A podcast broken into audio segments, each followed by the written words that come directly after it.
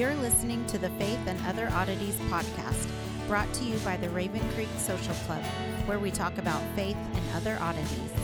For questions, comments, or to be part of the conversation, join us on Facebook, Twitter, and Instagram, where you can find us at Raven Creek SC. Now for your hosts, Emily Dixon and Nathan Underwood. Hey, everyone. Welcome back to Faith and Other Oddities, where we uh, read the Bible and talk about it. a lot of different things discussed on this show. yeah. So uh, last week we were in Psalms, of the Psalms Psalm, 2. Psalm two. Yeah. So Yeah. And we're we're finishing that out this week because we we kind of ran out of time last time and so we want to go ahead and finish up Psalm 2 and we want to get back into 2 Samuel. Yep. But we wanted to show how this psalm was connected to the idea of the coronation of kings, specifically with King David being the ideal king and the one who presented the nation with what a, a king should look like. Look, yeah, should look like, but also to point us forward with expectations for the Messiah. Mhm. And that that expectation of the Messiah was something that was very near and dear to the, the Jews at this time. And I think sometimes we forget that Israel was looking for a Messiah in the same way that we hope to see the Messiah. That Mhm. this is not a um, this is not a hope or a desire that's limited to the Christian faith. That each religion, the ultimate aim is to see God's rule manifest in this person we call well, we as Christians call Jesus, but the Jews were really expecting the first advent of the Messiah to be this this kingdom like David. Now Mhm, we're mhm. we believe that it's going to happen in the second coming, and we're going to get to see all of these prophecies fulfilled at a later date. And this is the reason why they missed who Jesus was, was because they were looking for a king to rule over the nations like David did. So we've ended the last time we were talking about that concept of being born again and how that's not um, unique to Christianity. It was very present in Judaism, and how that verse there in Psalm 2, today I have begotten you, does not refer to Jesus. It refers to, to David and him being reborn as God's son when he took the crown, when he was coronated as a king. Now, as we move forward in verse 8, it says, Ask of me, and I will make nations your heritage, and the ends of the earth your possession. So, number one, as a son of the king, he had the right to ask for anything and to to ask specifically for nations. And David believed this. I mean, we've already seen this back when he uh, went to Achish, the Philistine king. He actually went to that king and said, "Hey, give me a city." And now he's saying God is has enlarged this. It's not just a city that like a Philistine king or, you know, God, representative of the God could give him. God could actually give him the ends of the earth as a possession. And we know that this is something that's going to happen with Christ. We see this reflected in the book of Acts, where we start to see that reversal of Deuteronomy 32 8 and 9, where the nations were allotted to the sons of God and they were appointed by their number. So now we have this time where David's saying, God's going to reverse this, and it is going to come through the means of kingship and God's rule over all the nation through his anointed king, through the Messiah. And now Rashi reads this as an admonition that that David should pray before going into battle, which of course we did see him do in 2 Samuel that before he faced the Philistines, he asked God, should I go up against the Philistines? Sure. So you can kind of see where Rashi gets it. And um, this um, this idea is very much a part of the Jewish kingship that the king should be submissive to God, and it, the the reminder that the purpose of the kingdom is to ex- or the purpose of God's rule through this king is to specifically extend the kingdom in the manner in which God has decreed and anointed or appointed Right. for the king. So Verse 9, you shall break them with iron with an iron rod and dash them in pieces like a potter's vessel. So the rule's going to be complete and overthrows uh, uh, the overthrowing of these foreign dignitaries and kings and other nation it's going to be devastating because removing corrupt leadership is always brutal. So verse 10, now, therefore, O kings, be wise, be warned, the rulers of the earth. So notice the first, O kings, this is plural. He's talking to the kings of the other nation. This is not directed to the king of Israel. And then we're, this is confirmed in the second line, O rulers of the earth. Verse 11, serve the Lord with fear and rejoice with trembling. And so these verses are seen as a proclamation of mercy that if you pay attention to the warnings, if you understand that God is the only true king, then you can survive if you practice wisdom and if you serve the Lord. So ArtScroll actually translates verse 11 with serve the Lord with awe, not with trembling. And it's well in this in the JPS it says rejoice with trembling. Rejoice with trembling. Yeah, that's well, that's ESV. Yeah, ESV, rejoice. okay. Uh-huh. Yeah. And, you know, that seems so weird eh, because. Very strange. Yeah. But how do you subject yourself to God by by honoring the anointed king and understanding that God's authority and God's holiness eh, should be awe-inspiring. It should make you tremble. And that's the appropriate response to a holy God. It is that trembling but you you rejoice because you recognize the only reason why you're in his presence is because you've sought his presence and now because you have sought his presence through the study and application of Torah now you can rejoice because you're going to be saved.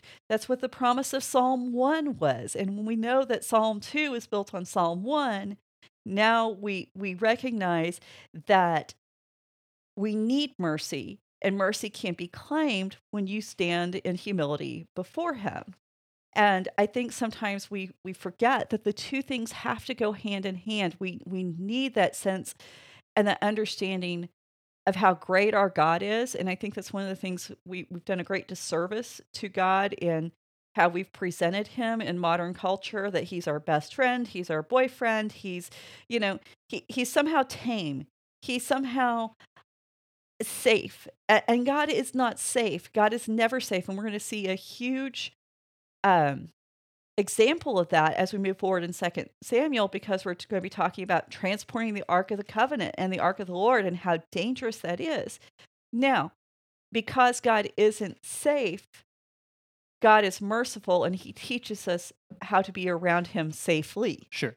And so i I, I sometimes think that uh, and this is a bad example, and I, am going to acknowledge that up front, but I think part of growing up as a farm kid and being around these animals that were so huge mm-hmm. and massive and we understand what it is to have your life endangered mm-hmm. by something that you cannot control. And so you learn how to deal with them safely. And sure. that's, that's that's a good I think that's a good example. I mean, well, I just don't want to equate God with like a bull, you know. He's so much more than that. So but yeah, it, it's that fine line of how do you contextualize this stuff without being disrespectful and how do you say these these massive truths without making them trite. Right. Uh, th- I think that's always going to be a battle. Um, but speaking of battles, verse 12. And so in the ESV, it reads, Kiss the Son, lest he be angry with you and you perish in the way, for his wrath is quickly kindled. Blessed are all those who take refuge in him. So I see you've got your JPS version out there. I should get back to the mic, I suppose. Uh, this one says pay homage in good faith. Okay. Uh, another translation is seek purity. Now, um, matter of fact, the ArtScroll says, yearn for purity, lest he grow wrathful in your way, be doomed in a brief moment. His anger will kindle, uh, his anger will blaze. Praises for all who trust him. So even if you go to like Bible Hub, which I use Bible Hub a lot when I'm looking at a single verse because it'll give you just a list of all the English translations or a lot of the English translations. And you're going to see that they can vary wildly. Uh, there's a lot of Yeah. debate. and it all comes down to how we translate one little word here, and the word is bar. Now, the ESV has chosen to translate it as son, so the word be- so the verse reads kiss the son. However, it can also be translated as pure, as reflected by that ArtScroll uh, translation I just read and the JPS. So, this argument, let's talk about it because there is legitimate basis for translating it both ways. So, bar in Aramaic is son. Sure. Ben is the word for son in Hebrew. Okay. We already know that the psalm is written in Hebrew. That's undisputed. In Gotcha. verse 7, previous to this, we already had the word for Ben, the Hebrew word for, for son. We already had that present. So it seems really weird that we would switch from Hebrew to Aramaic within the same psalm and totally change how it's um how it's read. And this poses some huge problems because there's accusations uh, that are being made on both sides of the fence. So, okay. One of the arguments for, we're getting to what those accusations are in just a second, but one of the arguments for translating this as the Aramaic bar is that the idea that this command is being given to Gentile kings and nations. So therefore you would use Aramaic to to communicate with nations that spoke primarily Aramaic. If this is the case, why do we just translate one word? Uh, yeah. You know, why Yeah, isn't it- the I'm- whole yeah, I'm not tracking with that one. Eh, yeah, a- and it. I'm with you. That does not make sense to me. Now, Jerome, who was around 400 AD or CE, depending on how you wanted to note that, he notes in his translation that it could mean son but he chooses not to translate this word as son He actually goes with the Hebrew meaning of the word, which is purity. And we don't know how far back that it was accepted to to translate this as purity rather than son, but we do know that it really wasn't solidified as the standard translation as kiss the son until sometime around the 16th century. So scholars have plunged deep into biblical nerddom in attempt to figure out the correct translation. The problem is the grammar isn't really good and it's not entirely proper no matter which translation we we go with and there's problems with every proposed solution. Now, I tend to lean towards the side that there is a corruption in the text okay. somewhere along the line somebody had a typo and we probably lost the original meaning somewhere way back in the pages of history and i'm okay with that when we look at outside sources to try to help us like the dead sea scrolls that we find very little help the dead sea scrolls as far as i could find on all of my searches they cut off at verse 8 so you don't have this verse included Okay. so that's kind of irritating. And the problems that we get is our Jewish apologists translate the word bar because um, it does have the legitimate Hebrew meaning of pure. And they say that Christians have corrupted the text by trying to cause this to reflect a Christian message. Sure. Now, Christians accuse Jewish translators of trying to obscure the messianic language of the psalm. So this has, you know, led to some arguments and wrangling and it, the the problem is if we just focus on this one word, then it's really easy to neglect the totality of the message or the total totality of the psalm. Yeah. And the when we consider the whole psalm, both Christian and Jewish commentators agree that this is a messianic psalm. And the question really is is it limited to the earthly Messiah David that everybody knew at this time, Mhm. or does it encompass a future concept of of a Messiah? Right.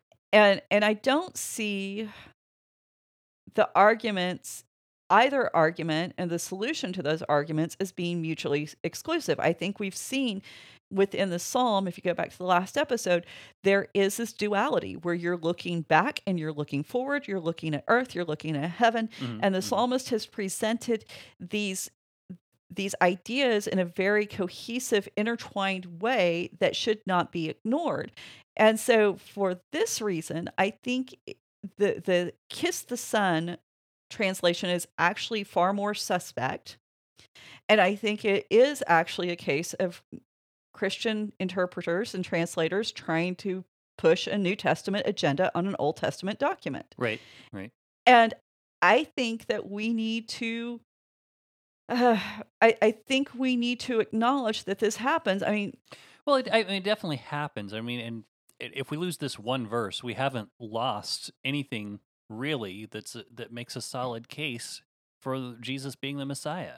So that's number one. But I also think uh, you know, want to make clear that whenever you're talking about um, how you think these, you know, you're we're reading the New Testament onto the Old Testament in a in an illegitimate way. I just want to make sure that we're saying, you know, we're not saying the New Testament is invalid. We're just saying, you know, make sure you're treating the Old Testament correctly. Yeah, one of the the problems with arguing for a side or a cause is, at least for me, and I I think this is true of others, is it's very easy to get caught up into overstatement and grabbing onto anything that Mhm, mhm. proves your uh, your stance.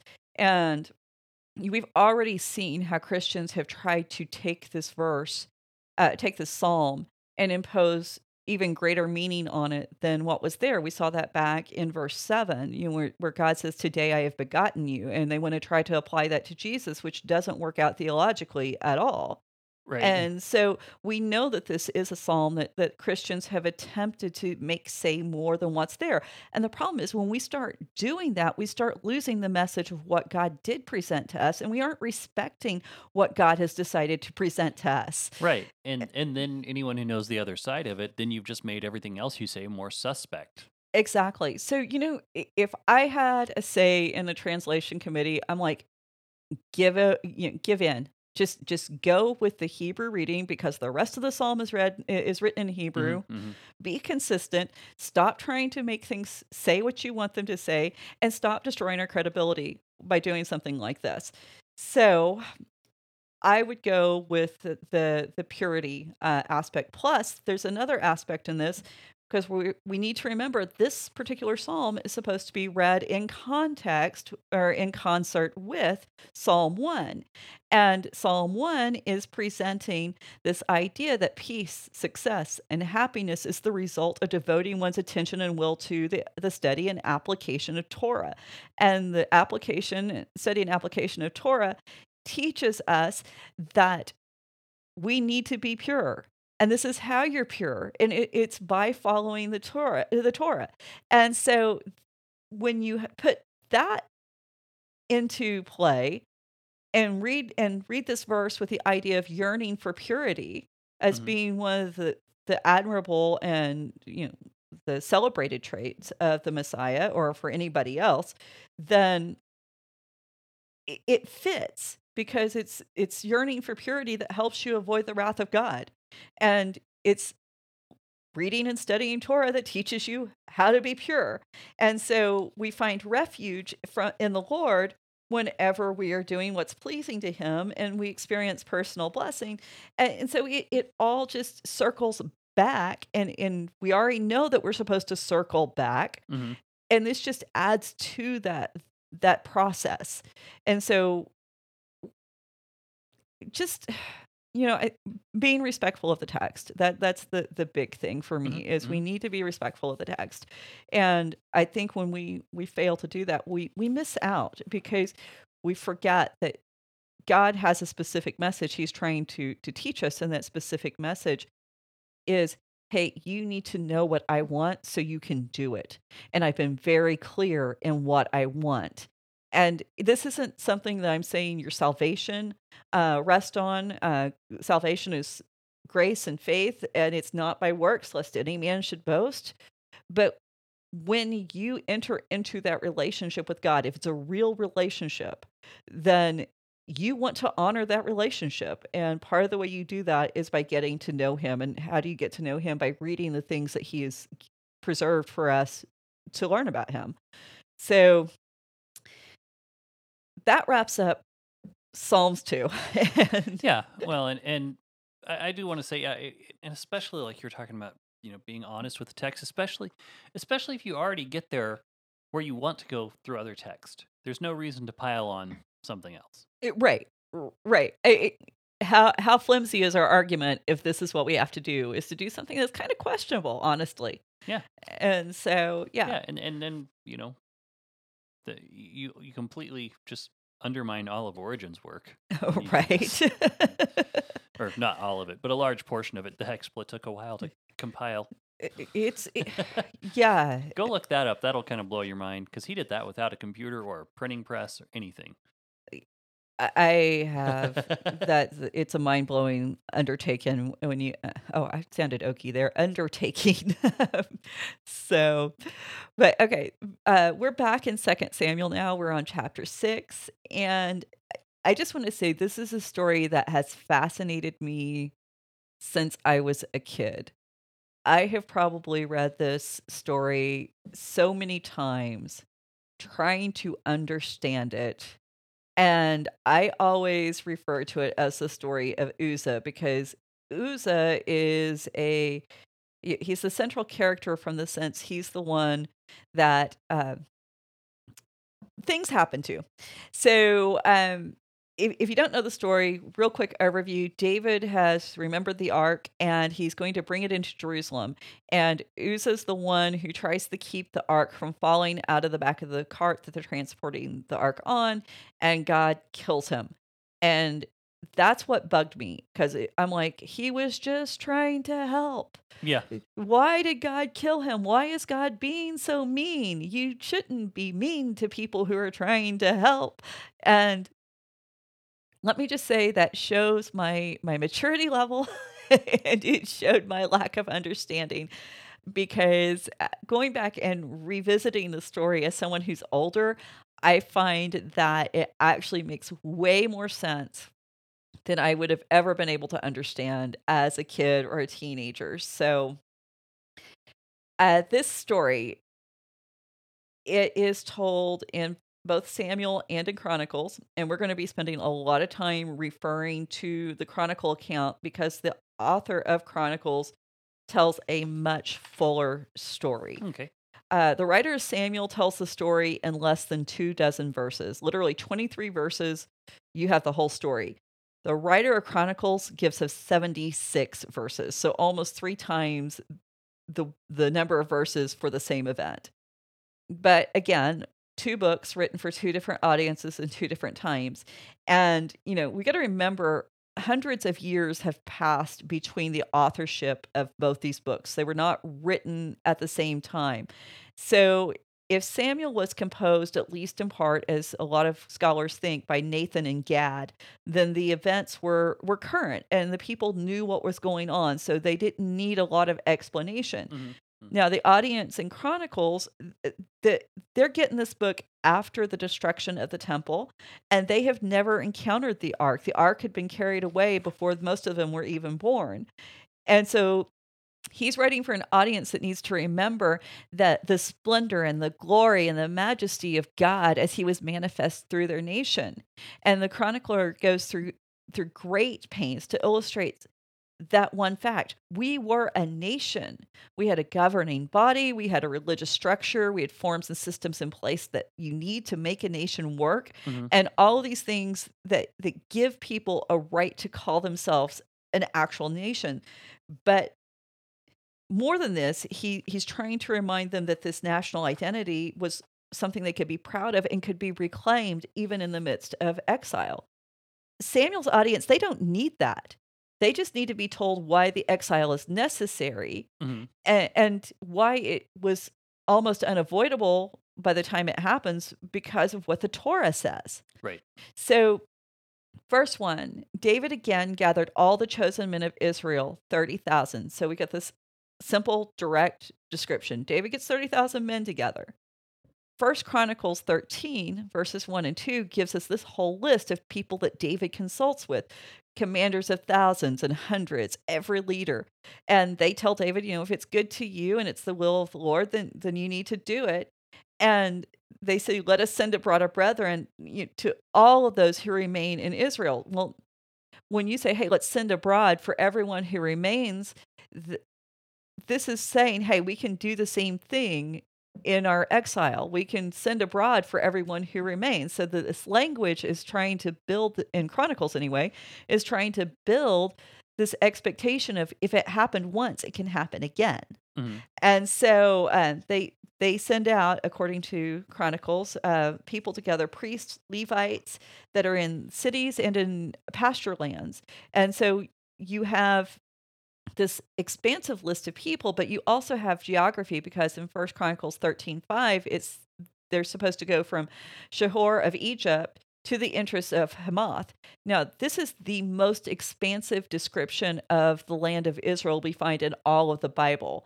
And it's really driving home that point. Israel was a great nation. You know, Mhm, normally when we're told about Israel, it's from from Dan to Bashir, uh, yeah, Bashir. And then all of a sudden the writer of Chronicles is saying, no, it was even bigger than that. And you want to be a part of this great heritage. And he's pulling out all the stops to remind the people that you, this greatness was the result of honoring God, specifically in the building of the temple. And the first step towards building the temple is getting the ark back home. Mhm, And you've got to remember too that when the people return from exile, building the temple is the first project, the first national project that they embark on. So with Samuel, one and done, Chronicles, this great big list, and the, this expansive description of the geography. But you shouldn't let the shortness of Samuel's verse obscure the fact that you have a theological message even there. And it's in this one key bit of information. He gathered 30,000. This is the first clue that we're supposed to be connecting this story right back to 1 Samuel 4 Okay. because it was 30,000 Israelites who were killed the day that the, that the ark was captured Gotcha. Okay. And it's it's fitting that we go back and incorporate that story into this retelling because this was the last time that the ark was center stage was in when the philistines captured the Mhm. ark so we, we're going to have a lot of crossover between samuel and chronicles and then second samuel and first samuel so um it's probably honestly for if you want to kind of boil down why in the world I didn't under the, understand the story here in Second Samuel is because I did not know it should be connected back to First Samuel, and it's only when you put the two together that it begins to make a lot of sense. So, verse two. And David arose and went with all the people who were with him from Baal Yehuda or Judah to bring up from there the ark of God, which is called by the name of the Lord of hosts, who sits enthroned on the cherubim.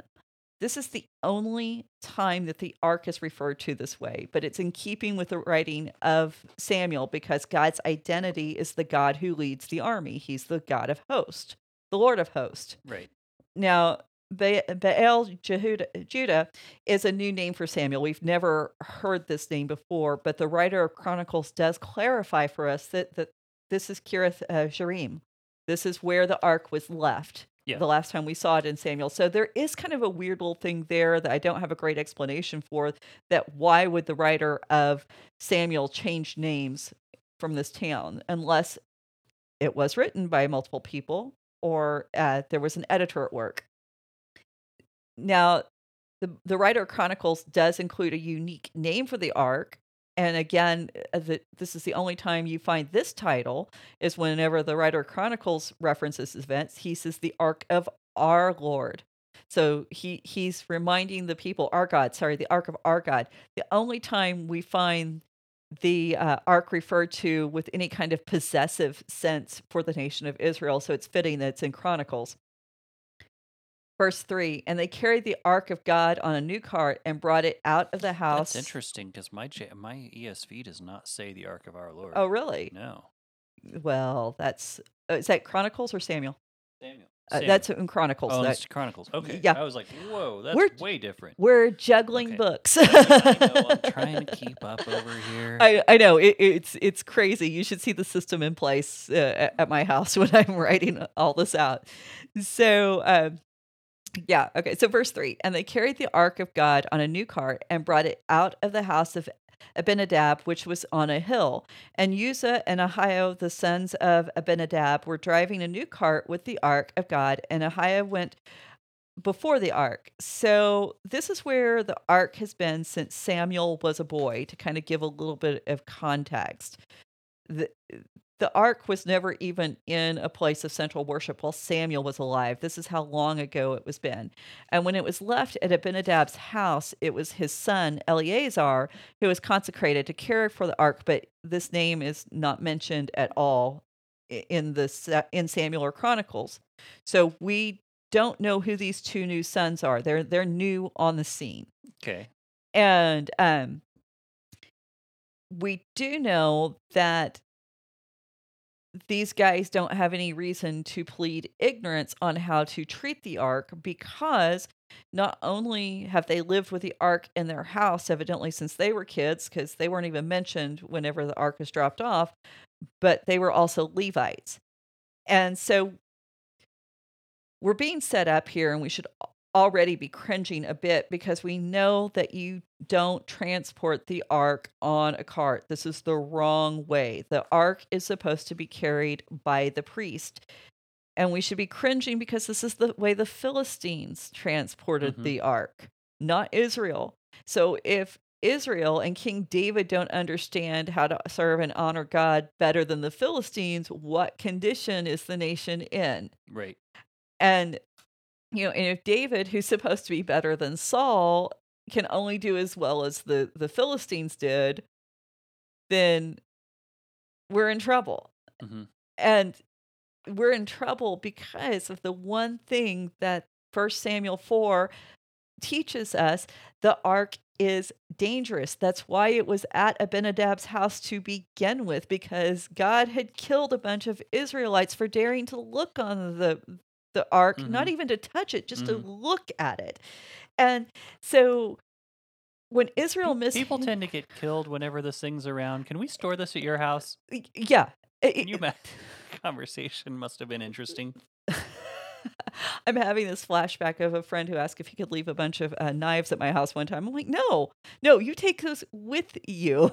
I don't know what you've been doing or what could be done. So yeah, uh, but that's that's the thing. the The ark was where it was because it had been proven to be dangerous, and it was dangerous only after it had been handled in this exact same manner. And so as a reader, you should pause and go, what in the world is David thinking? Because notice he didn't talk to God. He didn't inquire of the Lord before he does this. He just goes out and says, Hey, we're going to Mhm. go get the ark. It's like a Sunday afternoon drive. Hey, this is great. Um, but even more, he doesn't inquire of God. He consults with his military advisors on a religious matter. Hmm. Okay. Man, oh, we could go some places with that idea. this is this is not a good thing. We don't talk to the military to teach us about religious manners and, and, and matters. Now the, the thing is, it makes sense from the perspective. I I used to have a bunch of army guys that hung out at my house, and mhm. I, I love them.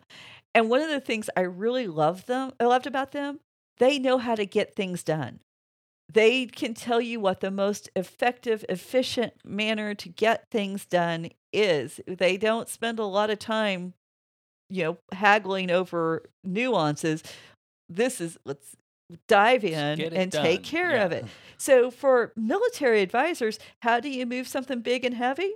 You, put, it, on, a cart. yeah. I mean, so you can kind of see that this makes sense. But then, you know, why didn't David inquire of the Lord? You know, is this some kind of hubris setting in, or is it just nonchalance that he thinks that he's, you know, I can handle holy and sacred things. I mean, Or maybe his thought is, well, of course God wants us to get the cart. Why should we even ask him? E- Exactly. Well, and you know, when when David had gone into the temple before at Nov, he'd eaten the showbread, and God seemed to be okay with Yeah, that. that's so also true. you know, he doesn't seem to to have any real reason to worry He's about. got a track record of not getting struck dead for things like that. Yeah, he he, he really hmm. does, and which shows you how much God loves him. But um, yeah, the the rabbis came up with an interesting solution, like they tend to do, and they said that David thought that the command to carry the ark on the poles by the Levites only applied in the wilderness journey, and now that they were in Israel, then it was okay to move it uh, with a cart. So this is the reason why he made this mistake. I never saw the sunset clause in there. I didn't either, but you know, it the rabbis, you know, they came up with, with, with some great great ideas. Um but while we're questioning David, we might also want to question what's his motive. Is this a politically savvy move that, you know, let's establish this place of worship? You know, I'm God's anointed, and if I put in the ultimate symbol of God's presence in my capital city, now you have to appreciate my position within God's kingdom and all of Israel should unite behind me and we can do away with any doubts and misgivings. Or is it real devotion and honor to God? I, these these are questions that with David you you have to ask but I don't think there's ever really going to be a good answer. Uh Walter Brueggemann, who, uh, again, you always have to say you love Walter Brueggemann because he's just great. He suggests that David manages to hold on to both factors with personal authenticity, which resists choosing one over the other. So he's saying, you know, David could actually have both things going on at play and be completely sincere about both motives. It, it Yeah. and I mean, and, and I can see that because sometimes doing the right thing is also the advantageous thing. And you would like to think you're just doing it because it's the right thing, but you know, we're human and we still see Yeah. I mean, if the right thing, if doing the right thing helps, you know, bonus, right? Exactly well and, and i see this in in in david's statement because in in first chronicles 13 3 david says for we neglected it in the days of saul so david gives this you know this little critique of saul but he also is implying that he can do better and there's a desire to do better than saul did Mhm.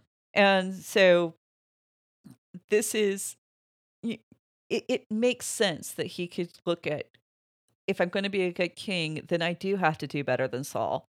And doing better than Saul means that I honor the things of God in a way that Saul didn't. Right. Right. So now the writer of Samuel has already connected us tightly back to 1 Samuel 4. And we're left to wonder if David is going to get away with making the same mistake that Phinehas and Hophni did when they used the ark as a good luck charm. hmm And so this is going to be what we're going through and trying to sort out. So, verse 5 David and all of the house of Israel were celebrating before the Lord with songs, lyres, and harps, and tambourines, and castanets, and cymbals. Celebrating is a good translation here. The ESV translators did a good job. Um, because it carries with it the idea of merrymaking, kind Mhm. of something frivolous. This is not rejoice. They are not rejoicing before the ark at this point Right. they they're they're partying is what they're doing. Oh, I see. I see what you're saying. Yeah. As opposed, yeah. Yeah, I got you. and you know they're not they're not honoring the magnitude of this event Yeah. at this point. Yeah. So this verse and in First Chronicles 3, 13, 8, they're very similar, uh, but there is one big difference. The verse in First Samuel literally reads firwood uh, instead of songs. Uh, if you look at the Hebrew there, which is it's like weird, you know, they were celebrating with firwood and lyres and har- so kind of odd. I mean, that's what I want at my party. Nothing makes it a party like some fir firwood. and so um and this is why a lot of translators like the ESV writers did here translators did here they correct it by using First Chronicles as a reference point Sure. Okay. because First Chronicles does say songs. And the thing is the words are like one letter difference between songs and fur. Okay.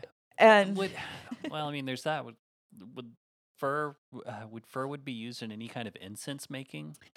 uh, it it possibly might, um, but we don't have any kind of anything else. And it seems weird that you've got this whole list of instruments and no reference to anything, you know, eh, like incense with it. So you've got, you know, songs, cymbals, tambourines, castanets, and I mean, all of these instruments.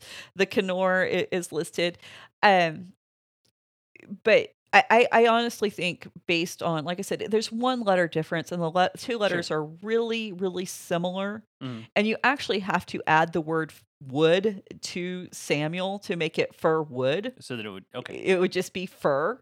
Well. So they, you know, as in the type of tree.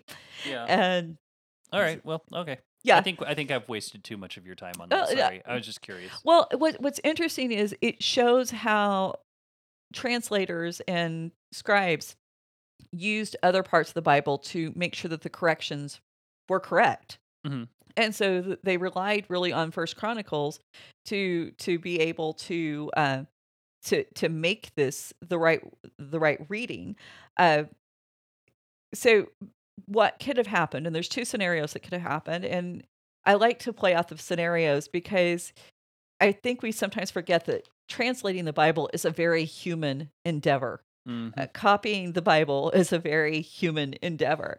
So, what's possible is that the person who wrote um, Chronicles or wrote Samuel did not have a copy of Chronicles to refer back to to make the correction.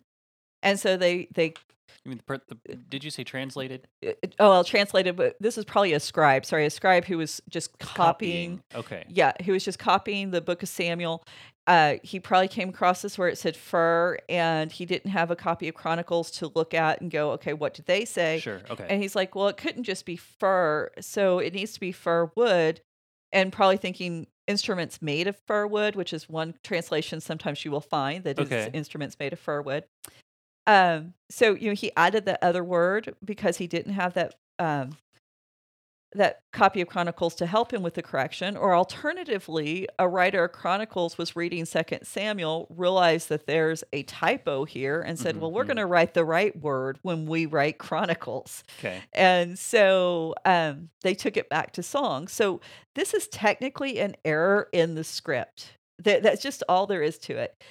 The the Hebrew meaning, uh, uh, the Hebrew word there is wrong in Second Samuel. In Second Samuel, Okay. and so now nobody get their knickers in a knot because the meaning of the verse is unaffected.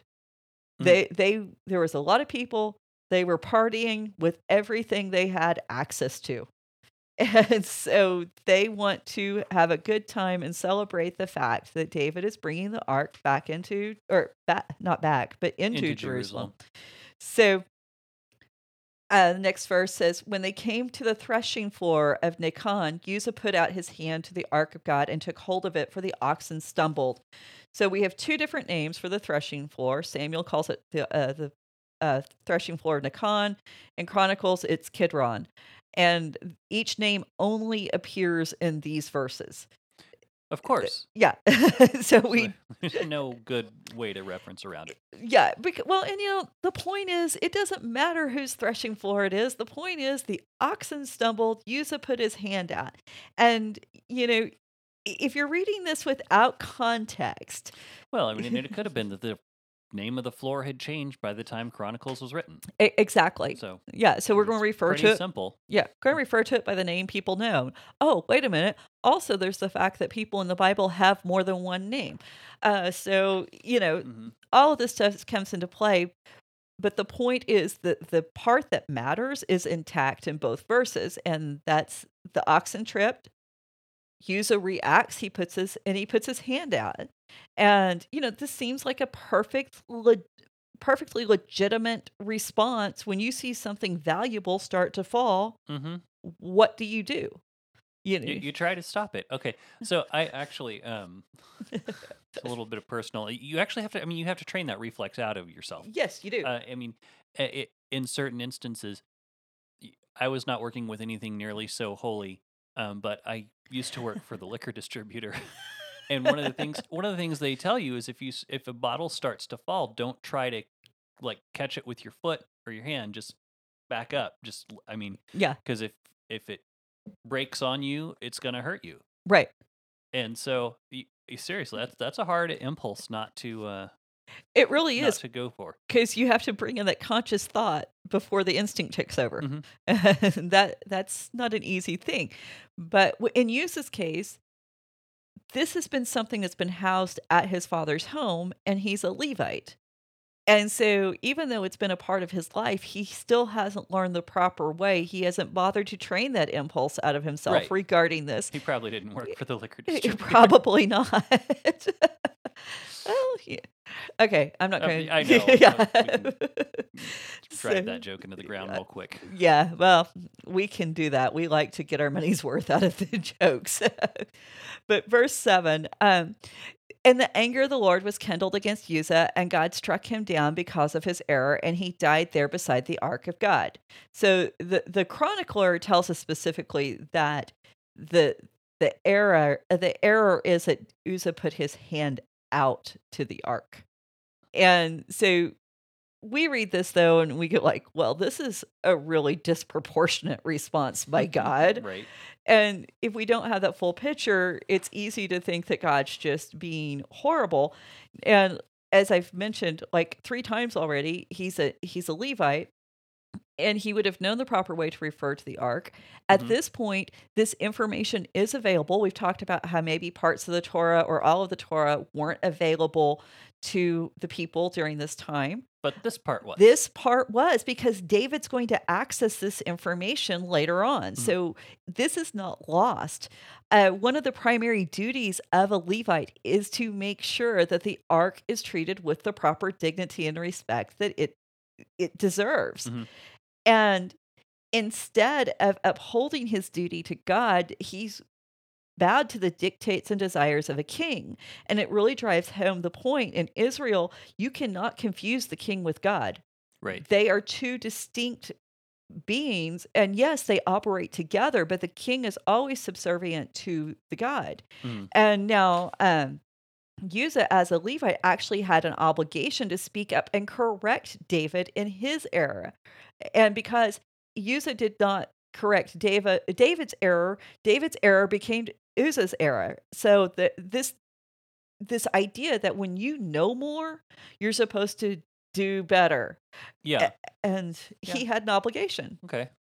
And by joining uh, you know by joining in this and, and becoming a participant with david's error he's actually inviting others to join and, and be a part of it and because he's a leader Right.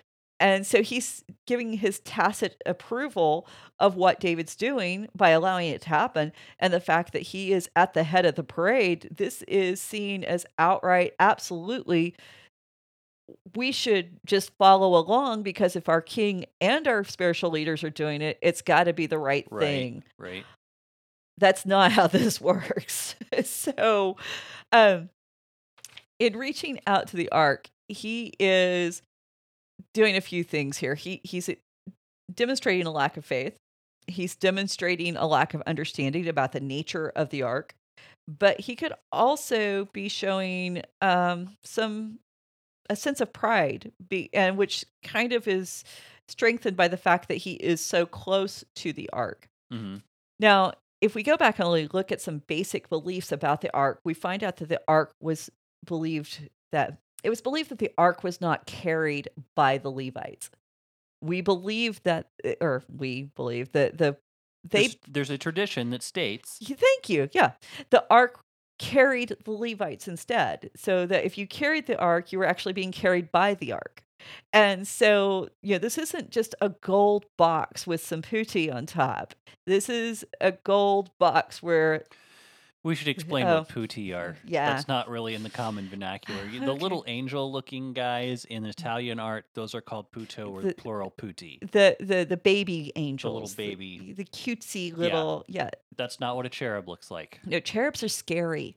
Allegedly. And yeah, I haven't actually seen one myself, but um, So yeah, I just I wanted to right? Like, in case no one knew what putti was, that's not Well- really. You don't really hear that in, in conjunction with the Ark of the Covenant. Well, because so often in modern culture, when we talk about cherubs, we people think of those cute little babies, and right. you no, know, and I, you know, I Yeah. followed you. Uh, No, I know you did, but that, that's the thing when when the Ark of the Covenant it, when it's described as it has cherubim on top, hmm these are terrifying guardian attack angels of God that He's enthroned on. Yeah, yeah, and I, I think we we need to remember this isn't just a symbol of God's presence with Israel.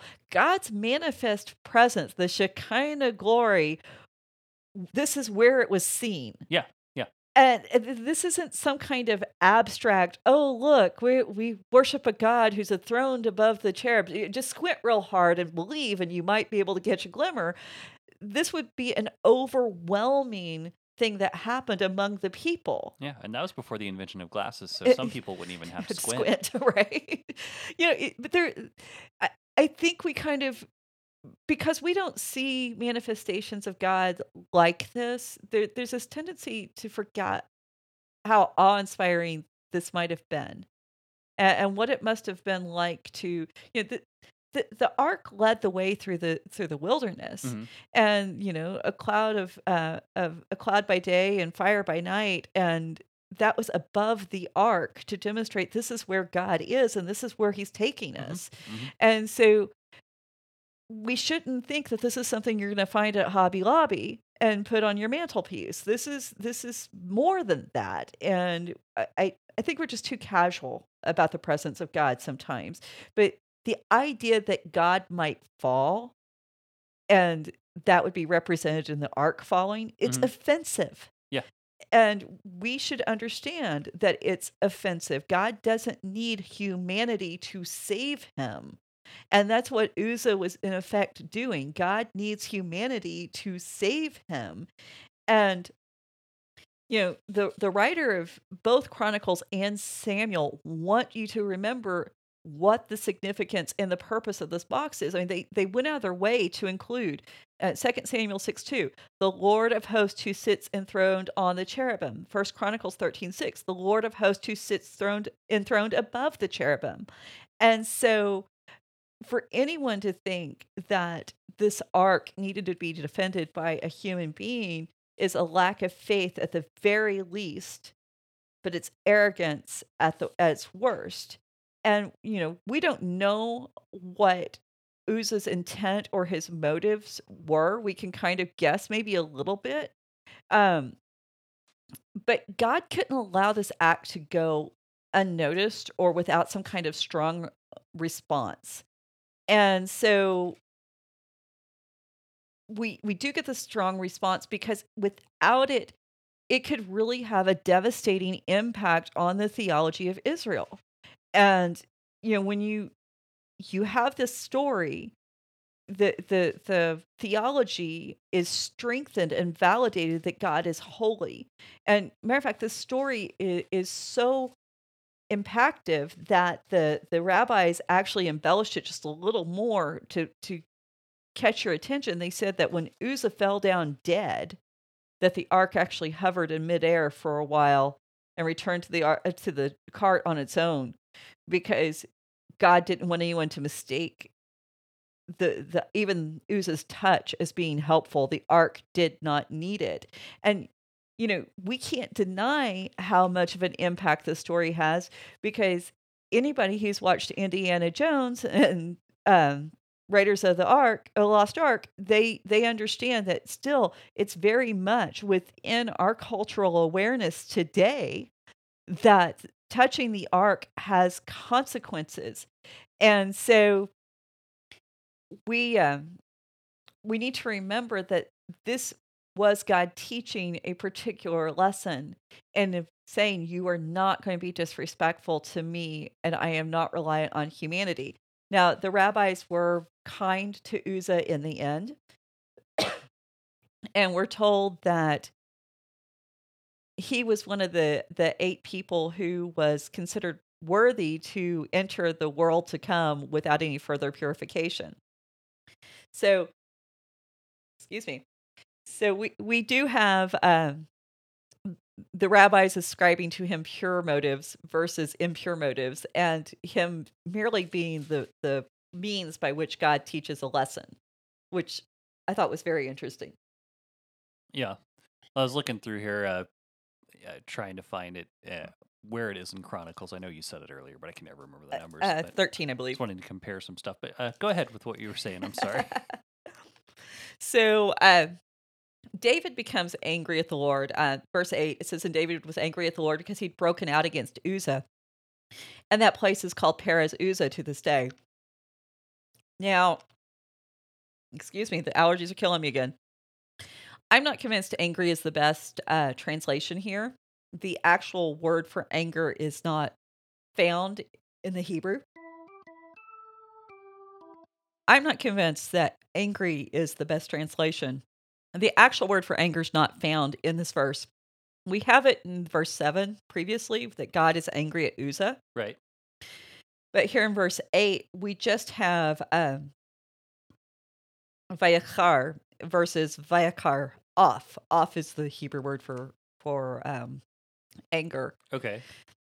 The way I remembered that in Hebrew class is off is angry, but it's also nostril. So out of anger, I not knocked your nose off. So I mean, that, things you do to remember I would languages. like ticked off. well, it's the idea. That would be I- it's the the be nostril, easiest way for me to remember. right?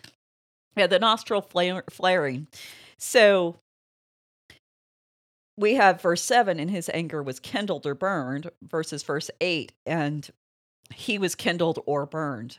And so the Talmudic argument is that without the word off, that this is more along the lines of dismayed or was distraught or was appalled. Okay. And so David's not angry of God. And I think where you have these back to back verses where you have the same idea, sorry, or the same um, kind of wording, similar wording, that if he'd meant the same thing, the writer would have. said the same thing. Yeah, I mean, it makes sense to me. I mean, eh yeah, it seems reasonable that you should write what you mean to say. Well, to eh the best of your ability. right? And so I think there's some validity to the Talmudic softening of David's response. So I, I do find it interesting that the ArtScroll does add a parenthetical to this verse Okay. because it tells us that David's dismay was not directed at God, it was directed at himself. And so for this reason, David's reaction is interesting because the Lord had broken um, broken out against Uzzah. Now, just a few um, verses before in 1 Samuel 5:20, David had celebrate celebrated when God had broken out against the Philistines in battle. Right. And there was that place uh, Baal Perazim. Now we have Perez uh, Perez Uzzah. You hear the the Perez in there, but that's broken out. So the two names actually have very similar um very similar names because they have the Perez in there that they're they've broken out. So David goes from celebrating that God has broken out against the Philistines Mhm. to lamenting and being appalled and dismayed that God's broken out against Uzzah. And we're remem- reminded God doesn't play favorites. Right. If if you are not doing what he's told, even if you're part of the covenant community, God is still going to enact consequences against you. And I think Mhm, that's one of the mhm. things we talked about a lot when we looked at uh, our previous episode with First Samuel 4. So the the idea here is that the Israelites, as God's chosen people and as people who had access to this kind of information, they actually had a higher obligation and higher responsibility to honor God than even the Philistines did. Mhm. And we, you know, we as Christians need to take that into account for how we respond to God. So, verse 9 And David was afraid of the Lord that day, and he said, How can the ark of the Lord come to me? Um, not a lot of comments on David being afraid, but as I read this, you know, the, the, the golden child, he- he's being reminded that God's only going to tolerate so much. Right. He, he's being corrected, but that was the point. You remember Psalms 2 the, the Son of God lives in that place. Of divine love and discipline. hmm hmm And Brueggemann reads this as a positive. When uh, here's what he has to say. He says, "When people are no longer awed, respectful, or fearful of God's holiness, the community is put at risk." And Seems reasonable. isn't it? And notice the shift in David's perception and, and his attitude. And I was shocked that none of the commentators uh, pointed this out. How can the ark of the Lord come to me? In this question, the ark is the active element. Previously, David was asking if he should bring the ark to Jerusalem. Yet now he's saying, the ark needs to come to me Mhm. the ark needs to be the active component. So he's starting to get it, and the, he he's remembering his obligation as a king to be subservient to God, and he's placing himself back in that proper position of obedience, and he's keeping his his pride in check, and which is good because we all know what happens when David gets out of line, and you know, this is the the line that all of God's leadership has to to they, we have to toe. Mhm. Uh, you gotta have confidence to move Sure. and, and to do the right thing, but you also have to right Have humility. It- exactly. And so this is a time where David really has to find his confidence rooted in the commands of God. And and I think that's what this episode overall is about. It's it's bringing David back to that place of humility so that when he acts on God's decree, it's not his own wisdom, it's not the wisdom of his generals. It, it's him saying this is what God has dictated in his Torah. Mhm. These are the rules he's given us to exist by, both as a people and a nation. And this also is very much in alignment with what we saw in Psalms 1 and 2.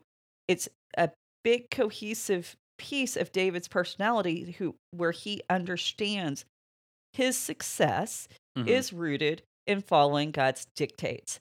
And he his, his life demonstrates this. His Right. psalms proclaim this. And it's only when David gets too full of himself that we start seeing sin, we start seeing corruption, and we see him actually neglecting the people who should be under his care. Yep. So we'll uh, succumb to allergy problems for this episode. Well, yeah, it seems like a good place to stop, and uh, we'll take a little break and probably start cooking dinner. But Yay! anyway, Food. so anyway, uh, everyone, thanks for joining us. Hopefully, you had a good time, and we'll be back next week with more of David, more of uh, Still gotta finish Uzzah's story. Still got to finish Uzzah's story. Um, but yeah, I'm, I'll be excited to get into that and, and see where it takes us. But till next time, catch us on ravencreeksc.com or Raven Creek SC on the social media to be part of the conversation. And we will see you next time. Bye. Bye. Other Oddities podcast, a Raven Creek Social Club production. Don't forget to follow us on Facebook, Twitter, and Instagram. If you like what you've heard, please write us a review on iTunes or consider supporting us on patreon.com slash ravencreeksc. As always, thank you for listening and don't forget to join us next week.